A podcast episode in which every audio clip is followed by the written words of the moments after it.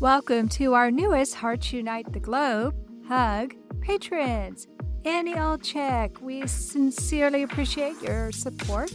Thank you for joining our community and making a difference through Patreon.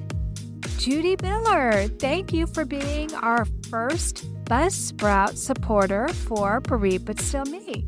Buzzsprout started a new program where you can actually support the podcast of your choice. There are so many ways you can support HUG. All you have to do is visit our website, heartsunitetheglobe.com, to see how you too can help empower, educate, and enrich the lives of individuals in the CHD and bereaved communities. Thank you all for your continued support. Winnie's always going to need a pacemaker. And so before that, I felt really obligated to help Winnie understand what was going to happen. And I went on this mission to start drawing and writing. Welcome to Heart Month 2023. Here is another episode in our Wednesday Writer Chat series of Heart to Heart with Anna. I am Anna Jaworski and the mother of an adult with a critical congenital heart defect. My child is 28 years old, my inspiration, and the reason I am the host of your program. Today's show is Heart Mom author Maggie Schmieder, and our guest is Maggie Schmieder. We'll start today's program by learning a bit about Maggie and her daughter's health condition. In the second segment, we'll talk about how Maggie came to write her book for the CHD community. In the final segment, we'll get advice from Maggie and we'll find out what her plans for the future are. Maggie Schmieder is an author and she loves learning. And when she finds something she loves, she pours her heart and soul into making something little into something big. Her first book was A Very Divvy Day, which captures her love for animals, whimsy, and words. Maggie is married to Derek, and together they have two daughters, Ebby and Winnie, dogs Dottie and Archie, and a pet hamster, you got it, named Divvy. Maggie's second daughter, Winnie, has had a chronic heart condition, which seems to be better under control now, but we'll be getting into that more during our interview. Welcome to Heart to Heart with Anna. Maggie. Hi, Anna. Thank you so much for having me. I'm thrilled to be here. I'm so thrilled that we are talking today about your books. But first, I'd like to start by learning a little bit more about Winnie. It seems like she has a fairly complicated heart history. So, can you tell my listeners and me about her heart condition? Sure. So when he was born, a happy, healthy baby, at eight weeks, she had a cold and a rash. And I took her to the pediatrician, just assuming that it was viral and relating to her sister. She had a toddler's daycare cold. So I took her in. And as the doctors were examining her, he had mentioned something about an irregular heartbeat which obviously made my own heartbeat sure. and heart drop. And he looked at me and he found that it was significant enough that he thought that we should go have an ECG done. So I waited in the room while he called around to decide which hospital we should go to. And he sent us down to Lurie's Children's Hospital in Chicago. So I packed my bag and met Derek there. He had been working at the city at the time. And when we arrived, when he was admitted to the hospital. So they admitted her for monitoring, and the doctors watched her heart rhythm and did an echo, interviewed us for any family history. And as I sat there, I panicked. I had never considered even a structural heart defect before. I had never thought of an electrical condition. And this was the first of many visits to the hospital with our electrophysiologist. She never had any of the typical heart condition problems like turning blue or fainting or sweating profusely. She didn't have any of those symptoms. No, she was a happy, healthy baby. We laughed when she was in the hospital. She was the fattest, happiest one on the floor. and ultimately, when she was diagnosed with heart block, we learned a little bit more about that, but she mm-hmm. really was mm-hmm. asymptomatic. Typically, children who are diagnosed, their mothers have autoimmune antibodies for lupus and Sjogren's syndrome. And mm-hmm. I've been tested several times. And I don't have any of those. We'll never know what caused it in Winnie. So you say you were tested several times. Was that because you had experienced some problems or was that just related to your daughter's heart block? Yeah, great question. No, specifically related to Winnie, because that's usually the cause mm. in infants and in children. And they test the mother to see if they're carriers for those antibodies. And I am not. Wow. So it sounds like once Winnie's heart block was discovered, it still took a while before the doctors took a more definitive approach to her condition. So can you tell us about the time frame of discovery that she had a condition to the point where they actually did something about it? Yeah, so we had two inpatient stays. Doctors really tried hard to reverse the heart block. There isn't any research that supports administering steroids after birth mm. that they're able to reverse that, but they tried and we were super appreciative and we'll always be grateful for that. Ultimately, though, at four months old, her second degree heart block, which meant that she was dropping some of those intermittent beats, had progressed to complete heart block or third degree heart block. And that just means that the top and bottom chambers of her heart were no longer communicating with each other. That node that sends the electrical signal in between was damaged. And Winnie was reliant on natural backup pacemakers that we actually all have in our heart. And four months old, the news came with the reality that at some point she would need a pacemaker. That would speed her heart up and her heart rate up so that she'd be able to keep up with friends and do all the other things in life that she'd need the energy to do. So every three to six months, we'd go to cardiology for a checkup and a 24 hour Holter monitor. And they'd look at her heart rate, her heart size, and really look for any irregular, potentially dangerous arrhythmias. Each time before those appointments, your anxiety just increases. And I found myself really, the worry would set in a month or so before each of those appointments. I think that's so common, Maggie. No matter what your child's heart condition is, my child was being seen for a while every month, and then it was every couple months, and then finally every six months. And just like you, I would feel my own anxiety rising because just like you, my child's condition was not diagnosed in utero. We don't know what caused it. And I think I was always waiting for that other shoe to drop. Yeah, absolutely. Winnie is what people would maybe refer to as wait to pace because she wasn't paced immediately when her heart block was discovered. And that was really hard. I know I connected with other moms in the heart block community, and moms and dads know everything. They become experts, really. And I heard time and time again that the waiting was worse than actually having it done. And that was something that I really didn't accept or understand the notion of until I was on the other side of it. Yeah, I totally understand. My child has a complex congenital heart defect, and we were told would need three procedures. Mm-hmm. And the waiting between the first and second seemed interminable.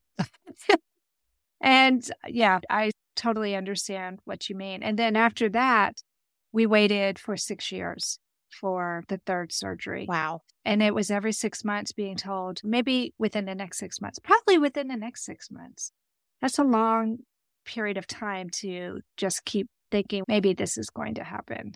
Sure. Yeah. You live in this land of the unknown because there are mm-hmm. plans and we had a family and it's hard to make long term travel plans and things that happen in life when you're always waiting for that news. It controls your calendar. It really does. And for me, I didn't want to take any responsibilities that were long term like being an officer for my child's swim team or something mm-hmm. like that because what if the surgery was coming up in a couple weeks or a couple months mm-hmm. then all of a sudden i wouldn't be able to fulfill those responsibilities it really does it dictates your life in a way that if you're not in that situation you don't really understand it so what was the most valuable lesson that you learned while you were waiting maggie yeah ultimately her last checkup before her pacemaker was on Valentine's Day 2020. And we got the call. He said it was time for surgery. Her heart rate had dipped into the low 30s at night. Her left ventricle was getting mildly enlarged just due to the increased blood flow, fewer pumps, more blood. And I had a lot of feelings. I was shattered, I was relieved, grateful, scared. And you feel all of those things at the same time. Yeah. Pacemaker surgery is different in a child than an adult. In an adult, they typically tuck it up into the kind of chest area above the arm, and then they use your veins to put the leads into the heart. And for a kid, they do it differently. They open up the chest and then they place the battery in a child's tummy and then they sew those wires directly to the heart. So bigger surgery, but it allows for better protection and longevity Sure. for someone needing a pacemaker for decades Winnie's always going to need a pacemaker. And so before that, I felt really obligated to help Winnie understand what was going to happen. And I went on this mission to start drawing and writing. Patience was probably, and trusting the process was the most important part of that, trusting the doctors and understanding. It was hard for me to accept that no one was going to let Winnie leave the hospital or do anything that was dangerous for her. And that was something that I had to come to realize. It always felt emergent to me getting Mhm. those test results back or wanting the information, getting a call back from the doctor. But really, it wasn't emergent. And so when it's your own child, it's always paramount. And I had to gain some perspective into that and trusting the process.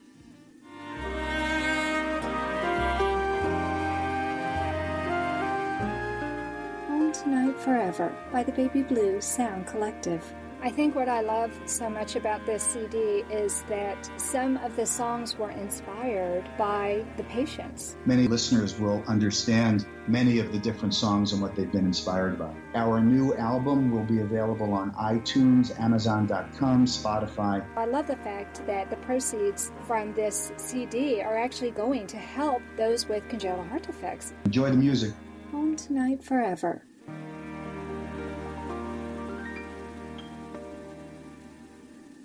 This content is not intended to be a substitute for professional medical advice, diagnosis, or treatment. The opinions expressed in the podcast are not those of Hearts Unite the Globe, but of the hosts and guests, and are intended to spark discussion about issues pertaining to congenital heart disease or bereavement. You are listening to Heart to Heart with Anna. If you have a question or comment that you would like addressed on our show, please send an email to Anna Jaworski at anna at hearttoheartwithanna.com. That's Anna at hearttoheartwithanna.com. Now, back to Heart to Heart with Anna. In the last segment, we learned about Maggie's daughter, Winnie, and her medical history and how she ended up needing a pacemaker. In this segment, let's talk about your books. You already alluded to this with your answer to your last question. You said you found yourself needing to write. So, talk to me about writing and how that came into play once Winnie had a pacemaker. Sure. So when we got that news, I thought I have to have a way to explain this to her. I have to have a way for her and her sister to understand that the time has come for surgery and what that would look like. And so I took copy paper and markers and pencils and I started drawing and and with that I wrote the story and I wrote the timeline and the story of what would happen before surgery and after surgery and we celebrate Winnie's pacemaker's birthday every year. We call it the Pacerversary. And so on her first Pacerversary, I had taken that book and I made little copies of it and I shared it with her friends and the guests, and I wanted them to understand why we were here and why we were celebrating. And not until a friend of mine said, Hey, Maggie, you need to publish this, did I consider sharing this story with others and for families who were going through the same thing and also preparing for pacemaker surgery. Sure. Now, how old is Ebby? What's the age difference between the girls? So Abby is about two and a half years older than Winnie. So they're pretty close. And Winnie was four at the time, so she was six. They were both Yeah. little. We had always been very honest and open about Winnie's heart condition. We've fundraised for the hospital and run the marathon and gotten Winnie's Warriors together to fundraise for the cardiology department. But it's very different when we're talking about surgery and the impact to our family directly. Absolutely. So we know that with a children's book, the pictures are of paramount importance. So who was your illustrator?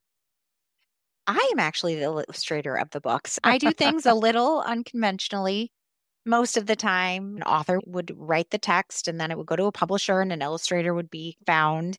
But for me, it's all of it together that's impactful. If I can write the story and I can draw the pictures, then I can be the one to make sure that my story is told in the way that I want it to be told. And for Winnie's Heart Powers Up, those pictures really needed to be cheerful and calming and something that a child would want to read and that my child would want to read because the topic is scary. And so Mm. I needed to make sure that the book gave us what we needed. And that was an explanation and some safety around her upcoming surgery. I love that.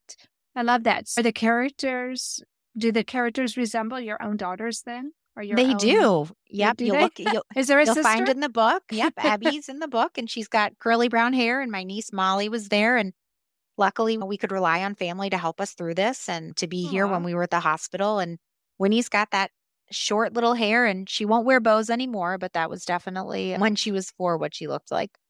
Oh, I just love that. So, what was the most challenging part of becoming a published author, Maggie? My first book about the hamster, the family hamster, I that was just joyful. That was fun for the kids and I to do. We were inspired by having this new pet and this critter and we started taking pictures and thought, this is fun. Let's give this a try. And I mm. think those technical skill the technical skills needed to be able to publish and actually get the book to print was something really challenging for me. I had the creativity, I had the ideas, I had people around me supporting me, and it was those specific pieces of bookmaking and the layout, the software that I didn't really have when I first started. And it's gotten easier the more I've done. Sure, absolutely. Anna Jaworski has written several books to empower the congenital heart defect or CHD community. These books can be found at Amazon.com or at her website, www.babyheartspress.com. Her bestseller is The Heart of a Mother, an anthology of stories written by women for women in the CHD community. Anna's other books, My Brother Needs an Operation, The Heart of a Father, and Hypoplastic Left Heart Syndrome, a handbook for parents, will help you understand that you are not alone. Visit babyheartspress.com to find out more.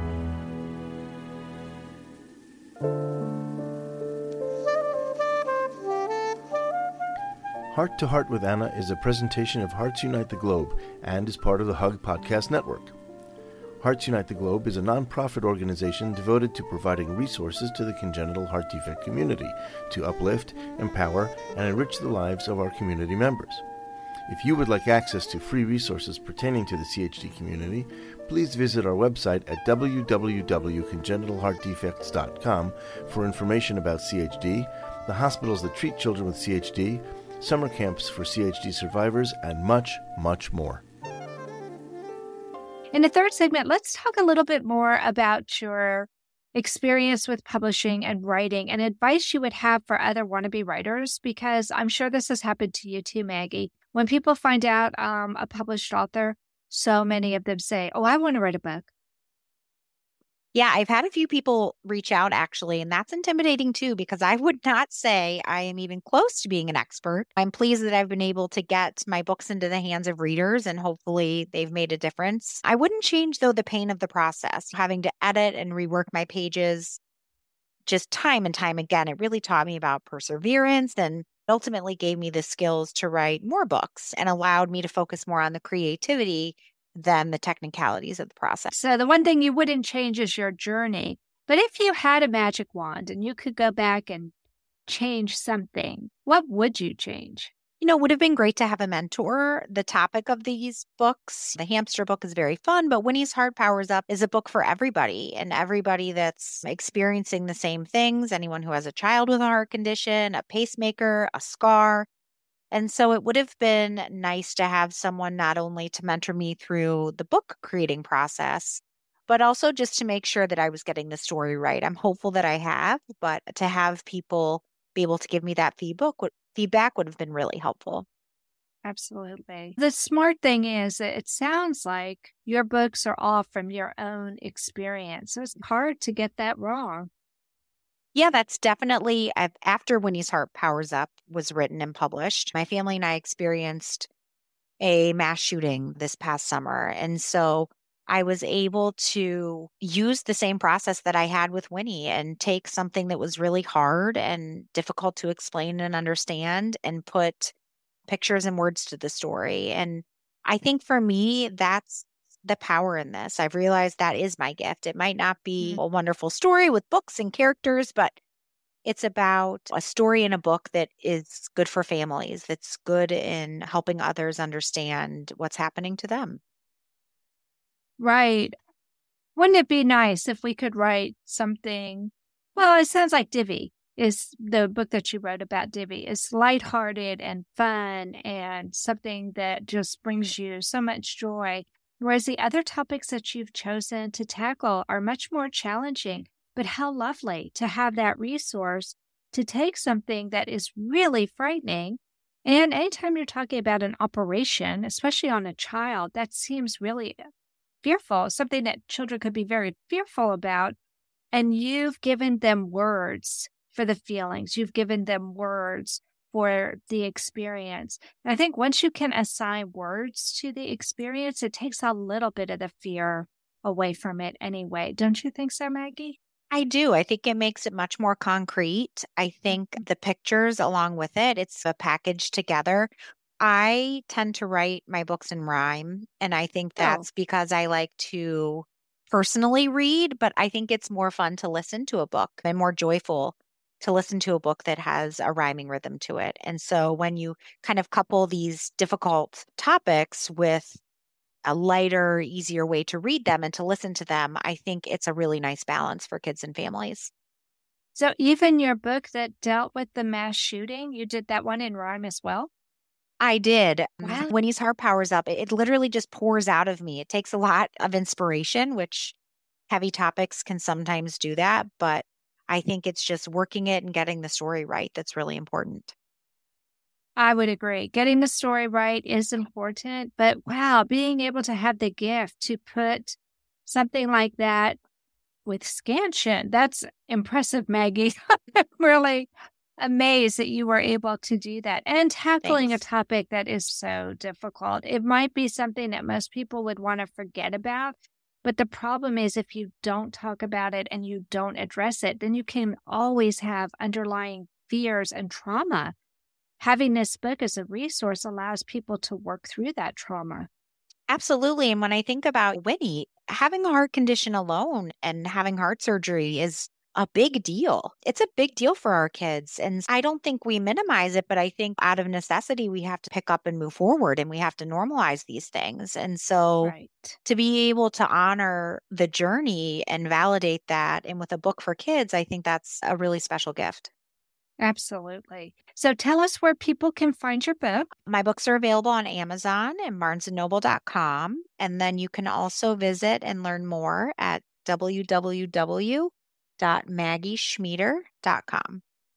And friends, if you're on your exercise bike or walking a dog, don't worry. I'll have links to both of those in the show notes. So you'll just be able to click on it in your phone or in your computer. So before we leave, Maggie, what does the future hold for you as far as your writing goes?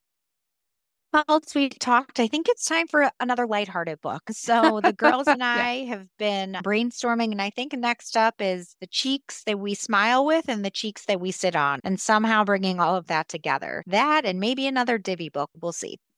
I'm sure the world needs more Divvy books because who doesn't love adorable little hamsters? But I love you said you and the girls. So will the girls take part in writing the next book with you? They do. It's the best part about having little ones. They're my best Aw. clientele, my best audience. So I really do use them and say, How does this sound? Do you like this? What are the illustrations like? And that was part of the process with Winnie's Heart Powers Up. It was just a piece of paper, but it went into little one's hands before it ever hit the bookshelf, so to speak. So that was really great too to know, okay, kids are relating to this. They are reading. And these are Winnie's friends and peers. And so I want to empower them to have this knowledge too. I just love that. Thank you so much for coming on the program today, Maggie. It's been so much fun chatting with you. Thank you so much. It's been a pleasure. I appreciate it. Friends, that does conclude this episode of Heart to Heart with Anna. Thanks for listening today. Tune in tomorrow for our CHD Spotlight series. And remember, my friends, you are not alone. Thank you again for joining us this week. We hope you have become inspired and empowered to become an advocate for the congenital heart community. Heart to Heart with Anna with your host, Anna Jaworski, can be heard at any time wherever you get your podcasts. A new episode is released every Tuesday from noon Eastern Time.